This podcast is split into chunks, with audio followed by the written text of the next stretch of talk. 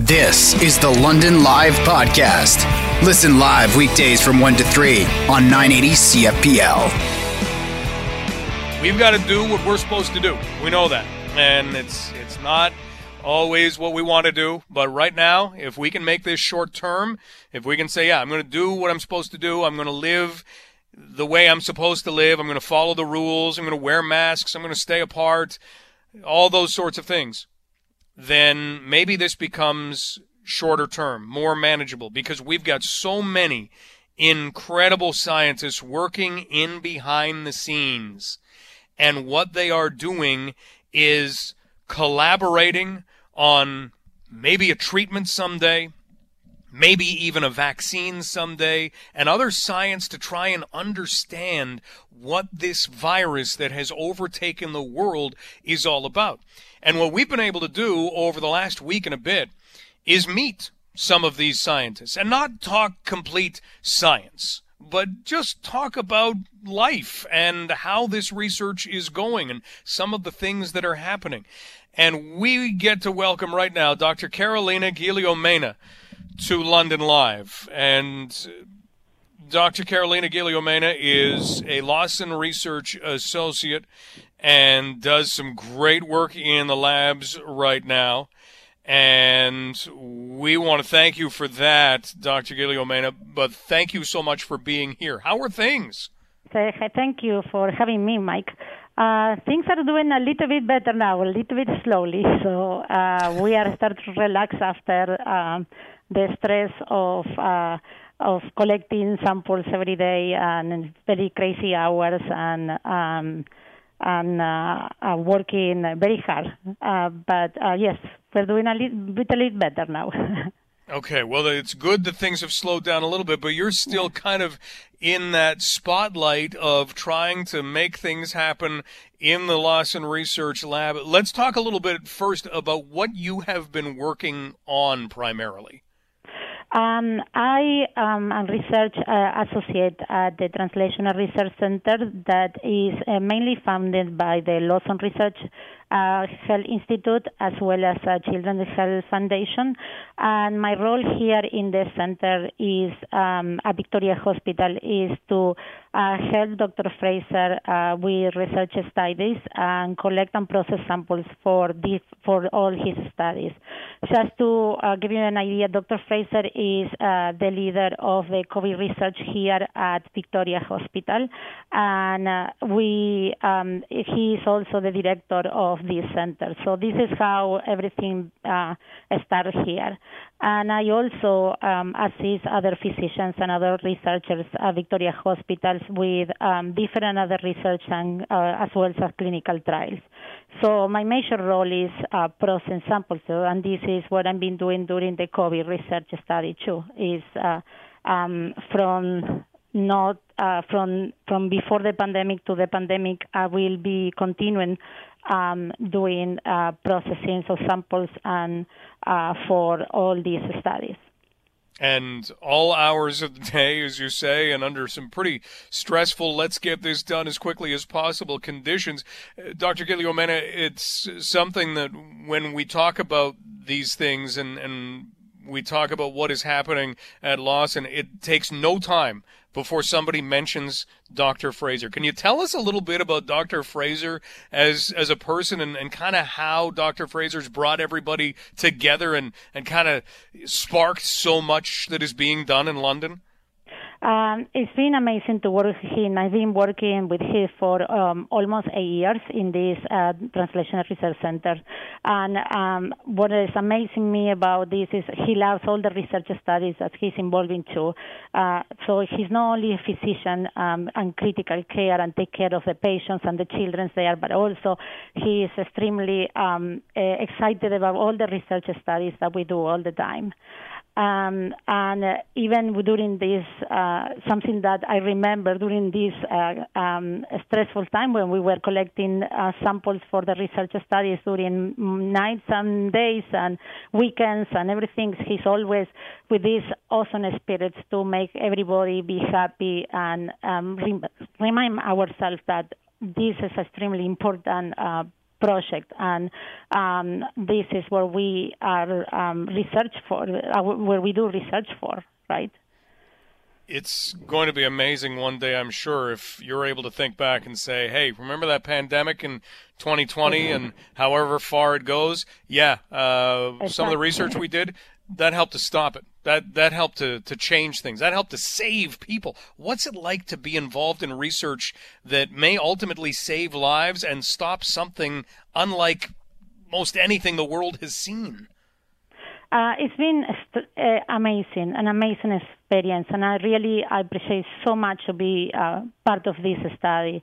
I, I remember um, when... No, I've never been in a pandemic before, so for me was this was a, the first time that I see these kind of situations, and I remember every day coming to the lab and open the screen and the computer and see uh, how many patients we need to do today, and see the whole uh, screen full of patients with uh, COVID uh, infections. So it's been... Uh, I, I, this is what I came research for. This is what I, um, I, I love to be in research. So my commitment was to these families that they were having patients here and they were dying every day. Um, so I'm very grateful. Hmm. That has to be so hard when, when you're in that position, because as much as it's research, it's research involving real people, real families, real struggles, and sometimes real tragedy that you've been in. Exactly, yeah. We're talking with Doctor Carolina Gilio-Meana, Lawson Research Associate, who is one of the people working in behind the scenes to try and make big differences. And we have seen a lot of differences coming out of London, a lot of those things that you hear the announcement and just wait, because it's the initial stage and then more stages come, and we'll start seeing some of this science pay so many dividends, and that's the goal in all of this. Doctor Gilio-Meana, you, you mentioned this is what you wanted to get into this field for. Take us back to you just deciding that. What what in life made you say, you know, I want to get into research? Um, well, it's a long story. I want to be a physician, uh, but uh, some medical conditions didn't allow me to do it, so I decided to move a little bit far, different, different direction, and I had the opportunity to talk with different professionals before I make my decisions, and and, and I've been in different uh, private labs, and uh, that is the decision that made me to decide, yes, that is where I'm going for. And um, so I um, did my undergrad in uh, um, in biology, and then after that I, I did my master and my PhD in biomedical science. So um, it was extremely amazing, different experience in different parts of the world. And um, after that, I became a postdoc fellow at the physiology department here in the University of Western Ontario. So, so where did you do your undergrad and your master's then? I did my undergrad in Argentina. I'm, I'm originally from Argentina. And what's it like seeing this, as you call it, different part of the world? We've got a lot more snow than Argentina. Uh, you can find it, I think, there, but uh, you've got to go up into the mountains. So what has that transition been like for you? Uh, changing from Argentina to Going India? From Argentina and living in Canada. Oh, um, it's been amazing. I love Canada. It's, it's, it's a the country that it's supposed to be. So it's, it's extremely amazing. It was a perfect decision. And uh, part of the decision was because uh, Argentina, um, it's difficult to do research in Argentina. There is not much uh, money involved for uh, research. So uh, I I want to be research, and that is what, what I, I want to be all my life. So it was a, a perfect decision for me to move to another country. And I was, I guess, in the right place in the right moment, so that gave me the possibility to move to Canada and, and come in here and start working in research. Well, we're so lucky to have you, and thank you for seeking out a country that says, hey, we'll provide grant money, we need things to happen, and now all of those things under Doctor Fraser are kind of moving toward, hopefully, some very positive things when it comes to the fight against COVID nineteen. Doctor Gilio-Meana, thank you again for making Canada your home, for making London your home, and for all of the work that you're doing. Please keep it up. Thank you so much for having me here. Really, take care. Uh, nice to talk to you. Nice to talk to you. Keep safe. Bye-bye.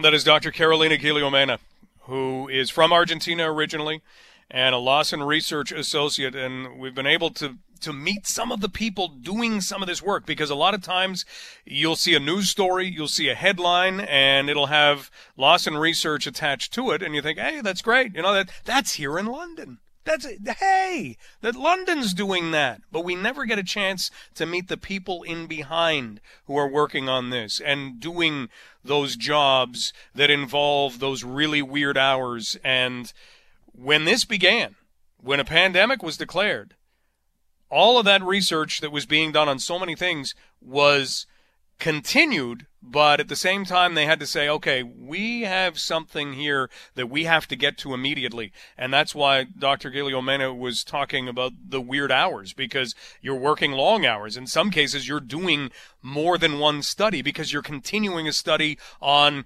kidney health, or you're continuing a study on Alzheimer's, or whatever it was that you were working on. But we also need to get samples from COVID nineteen patients, figure out what's making them so sick, and figure out how to keep this from happening to other people.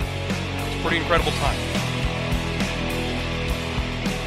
You have the opportunity to see her doing all kinds of videos, helping us to know what to do to eat right, and coming up with great recipes, which is definitely a good thing during a pandemic.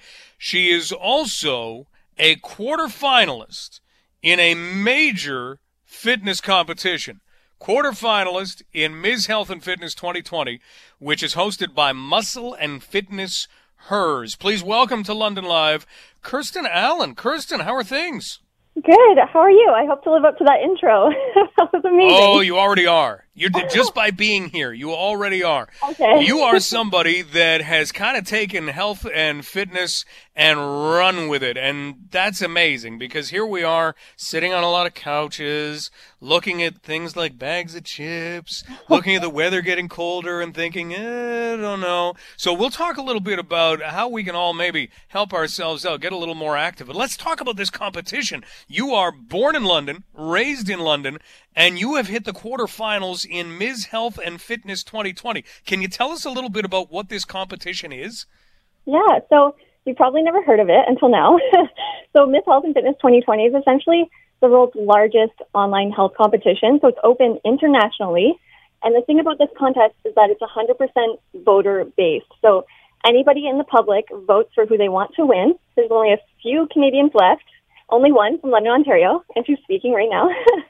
um, so the public votes. And at, at first, it seems a little bit of a superficial thing. Miz Health and Fitness twenty twenty, what is this? But it's really about two things. So one, community, because of the public voting aspect. But then two, the public can also donate to a great cause. So they can either vote daily for free, or they can donate to Homes for Wounded Warriors. And it's the nonprofit organization where uh, but the funds raised help to build and remodel homes for injured military veterans returning from Iraq and Afghanistan um, to help make their homes more handicap accessible. So that's kind of the overall kind of thing that the contest is helping to raise money for.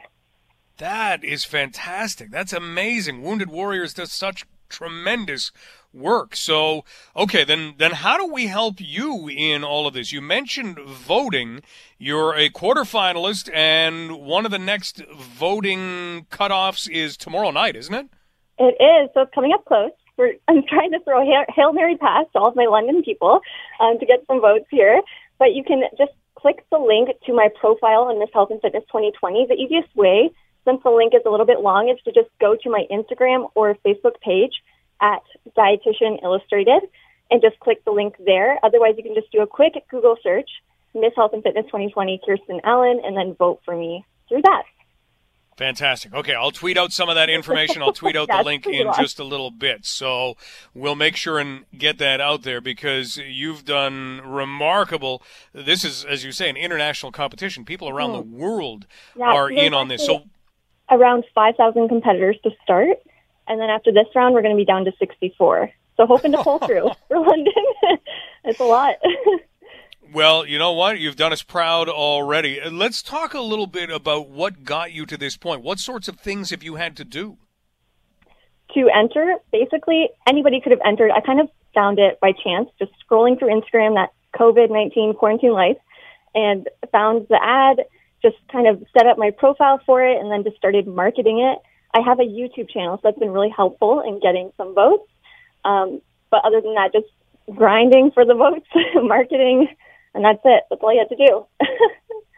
We are talking with Kirsten Allen. So, again, all you have to do is you can – I'll tweet out the, the link to Kirsten's profile, but if you Google – Miz Health and Fitness twenty twenty or Canada's Miz Health and Fitness twenty twenty candidate from London, Ontario, it will pop up. It's at the Ms Health and Fitness dot com website, and there is the Warrior Vote to help out Wounded Warriors, or there's the free daily vote as well. Also two so, for one votes right now. So if you donate, one dollar counts as two votes as opposed to one vote. Okay, I'm just clicking on Warrior Vote right now, and that's exactly what I'm going to do. Okay, uh, so I will get that done because this is a fantastic cause. Let's talk about fitness itself, because it's something very near and dear to you, and, and health very near and dear to you. How did you get started and, and really embrace health and fitness? Honestly, it all started probably when I was in grade two. My two? phys ed instructor, my teachers, shout out to all the teachers, um, just kind of threw me into the sport of running, and I've been running ever since. So it started at that young age. And I feel like for fitness, anybody listening to this, the hardest part is just getting started. So if you started young, you're one of the lucky ones because it's going to be hard to stop. But if you're just trying to start now, the hardest part is getting started. And then the good thing about that is it's equally as hard to stop. So just develop, developing a habit, getting into that fitness routine, and you'll be good to go. And that fitness routine, I love that you used that phrase, because you can think, oh, but yeah, I need a whole routine, or, oh, I, I need to know what I'm doing, and I don't feel I know what I'm doing. How easy can it be to actually do something that could be called fitness and really not have to do much at all? It can be easy as just like YouTube searching a workout class. There's so many free classes now. There's really no excuses. You don't need a Peloton bike to get started. You don't need a Bowflex. You just need yourself and a YouTube channel that you like to go to for your free workout classes. And even fitness can just be walking that dog that you adopted during COVID that you need to start exercising now.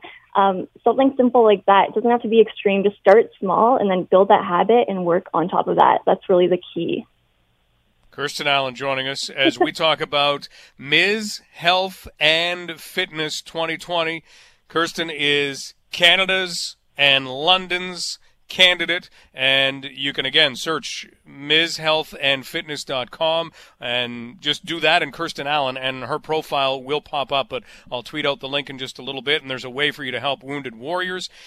When you go back to grade two, obviously you've been someone that has had health and fitness a part of your life, but what would you say it, it does to kind of influence your life? How does it help you?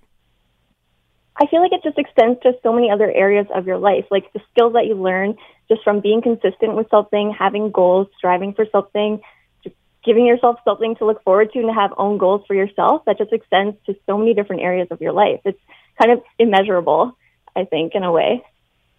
Well, if you do wind up winning this, uh, there's a big old prize to it, and I'm sure there are a lot of duties that come with it, but at the same time, you'll get an opportunity to continue doing things on your own YouTube channel. Tell us a little bit about what you enjoy doing there. Yeah, so I'm a spin instructor. I kind of established my own kind of virtual spin studio at this point. There's a whole library of free spin classes. People have actually told me that they've canceled their Peloton apps and they just do my videos. So that's kind of what I've been doing during this quarantine life, just making some spin classes, posting them on my YouTube channel. Just, it's my name, Kirsten Allen, giving people some free, free spin classes to help them get through this time. Well, let's get you through into the semifinals and beyond. Kirsten, great job on everything, and, and you're a great spokesperson for just finding a way to put one foot in front of the other. Get it into your life. You'll never get it out, right? All right. Thank you so much for having me. Thanks for being here. Good luck. We'll hopefully Thank talk you. again. All right. Talk soon. Bye. That's Kirsten Allen. Kirsten is Canada's Miz Health and Fitness twenty twenty candidate from London, Ontario. So as we take a break, what I will do is tweet out that link to what she is doing. And it is that simple. It really is. we put too much emphasis on, okay, well, in order to work out, you've got to do this and you've got to know how. And you, you know what a workout is? A workout is walking up seven steps. That's it. That's it. Or a workout is parking the car farther away from where you have to go. That's a workout. That's where it starts. And there are so many little things that can get you wrapped into it. So look for a little fitness app or something that can chart your progress, and it's only charting your progress. The thing that people can get so discouraged by is looking and saying, you know, I, I could never do what that person is doing because, look, they're out running ten K a day or they're going to the gym five times a week. I, I could never do that. That's not what it's about, and they can't discourage you from doing it. You have to be able to say, forget it. You know, today I'm going to walk for a minute, and then by Friday I hope I'm walking for two minutes, and by the next week I ran into a guy named Tony because I have a dog now, and I walk the dog, and so Tony was walking his dog, and Tony was talking about how he used to be a smoker, isn't a smoker anymore, and now is doing his best to walk. And he says he walks from his house to his sister's house, which is probably two blocks, and he says his legs hurt at the end of it. But his goal is to keep going further and further, making it easier and easier. That's all it takes. That is absolutely all it takes. And that's the message that Kirsten has had. So best of luck to her the rest of the way. How do we feel going forward about what we're in? How much confidence do Canadians have in where we're headed? Are we through the worst of it and we have better times because now we've learned what to do? Or are Canadians expecting, you know, we, we may have another hill to climb on this? Joining us is the president of Research Co. because he's asked that very question. Please welcome Mario Canseco to London Live. Mario, how are you? Doing great, Mike. Great to be here with you. Well, it's great to have you here. You have kind of looked at another element of COVID nineteen, and you've asked Canadians how confident they are that maybe we're over the toughest part of this. What exactly did you aim to find out from all of us here in this country? Well, we've been asking this question roughly every couple of months since the pandemic began. Uh, do you think the worst of the pandemic is behind us, or do you think it is ahead of us? And we saw a situation back in May where two-thirds of Canadians, sixty-eight percent, thought that the worst was definitely ahead of us. It dropped to thirty-five percent at the start of the summer. You know, people were very confident that the curve was going to be flattened, that things were going to be, get better. And now, on the first week of September, it climbs all the way to forty-six percent. So this is a curve that is not flattening. We saw a situation in June where most Canadians expected things to get better, uh, but now the numbers are starting to trend in the wrong direction again. Well, then if we look at, at the fact that if you ask Canadians and you ask them if they expect things to worsen, and, and fewer than half say yes, so forty-six percent, what does that suggest to you in research? I think there's a couple of factors here. Uh, one of them is that we're no longer as confident as we felt at the start of the summer. I think we all saw the case numbers uh, all across Canada dropping, um, certain situations that we expected to get a lot better before the start of the fall. Now we're heading into a situation where the weather is going to change, where social distancing is going to be more complicated because we'll all be indoors for most of the time, uh, with kids going back to school and with the dreaded prospect of uh, a flu season that is going to happen at the same time as the pandemic. So those are some of the reasons uh, for Canadians to be feeling not as confident as they did just a couple of months ago. Hmm. So we have seen that reduction. Now, if we break it down provincially, do we have any provinces that are maybe a little bit rosier than others? Well, uh, the numbers are quite striking when you look at Ontario particularly. There's forty percent of Ontarians who believe that the worst is behind us. The exact same number, forty percent, who say that it is ahead of us. You know, it was one of the most pessimistic provinces right now is, is B C, uh, where we have sixty-one percent of residents who say that the worst is ahead of us. And we were in a situation on the on the West Coast um, where the numbers were dropping dramatically, where we didn't have a lot of days where we had uh, triple figures when it came to the number of new cases of COVID nineteen. Those days are over. The last couple of weeks have definitely not been as good as they were back in June. And I think that is one of the reasons for B C, where we thought that we had this control just a couple of months ago, to expect things to worsen. And they've now put kind of a limit on when alcohol can be served, and, and they're kind of pushing back against a few regulations to try and curb some of that spike that's been going on in that province. We're talking with Mario Canseco from Research Co., and we're looking at some of the research that Mario and his staff have been doing over the last little while, talking to Canadians and, and asking them how they feel about certain things. In terms of the border, I can't imagine that, that it's something like forty percent say, yeah, keep the border closed. How high does that number range right now? It's astonishingly high. Uh, we have ninety percent of Canadians who think it was a good decision to keep the border with the United States closed to non-essential travel. The numbers are uh, very high across the country, only seven percent who disagree with this. You know, we have seen the effect that the border closure has had on specific industries, particularly tourism. Uh, but it's not a situation where you have a lot of Canadians who believe that the that this is something that should be revisited. You know, part of it is we have been exposed to news from the United States much more than in previous years. Part of this is because of COVID, but also because of the attention that is being paid to the U S presidential election and whatever Donald Trump has said.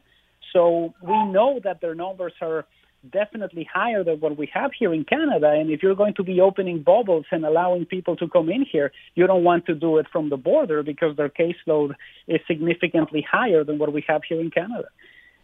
Let's look at one more thing, because you have looked at wearing of masks and asked about the number of people who are wearing masks. And if we go back to May, the numbers were really low back then. What has the change been like if you ask Canadians now about wearing masks? Well, there is a big change here, and I think it has a lot to do with the messages coming from governments. In the early stages of the pandemic, if we go back to April or May, we still had a lot of people who said, you don't really need a mask. It's better if you stay at home. Now that we've reopened economic activity a little bit more, we see more people who are wearing the mask and are getting the message. You know, seventy percent of Canadians told us that they wear a mask every time they go out. Ontario, number one in the country at eighty-one percent, the lowest in B C at fifty-six percent. But the numbers have changed dramatically. We started at fourteen percent of Canadians who wore a mask every time they went out. Now it's at seventy percent. And the level of support for something that is more uh, mandatory or compulsory, uh, whether it is from your local government uh, or from the federal government, is at eighty-five percent. So there's definitely an appetite to make this something that is more compulsory than something that is voluntary. Mario, maybe one more thing, and that is dealing with vaccines, because this is something else you've been monitoring, how willing Canadians would be to get a vaccine against COVID nineteen if one became available. Where does that number sit right now? We've asked this three times over the past few months, and right now it's at seventy-four percent, which is consistent with what we found a couple of months ago at seventy-five percent. Essentially, three out of four Canadians who say, once the vaccine against COVID nineteen is available, I am willing to take it. Only fourteen percent who say that they would probably not or definitely not get it. So the numbers are definitely better than what we see in some other jurisdictions where the resistance to vaccinations is higher. You know, even though we've been bombarded by messages and social media posts related to the safety of the vaccines, there's definitely more Canadians who believe that if this is available, they will take it. Interesting. seventy-four percent. Mario, keep up the great work. You're keeping us informed as to how everybody's feeling, and some of these trends are really fascinating. Thanks so much, and keep safe. We'll definitely keep at it. Thanks so much, Mike.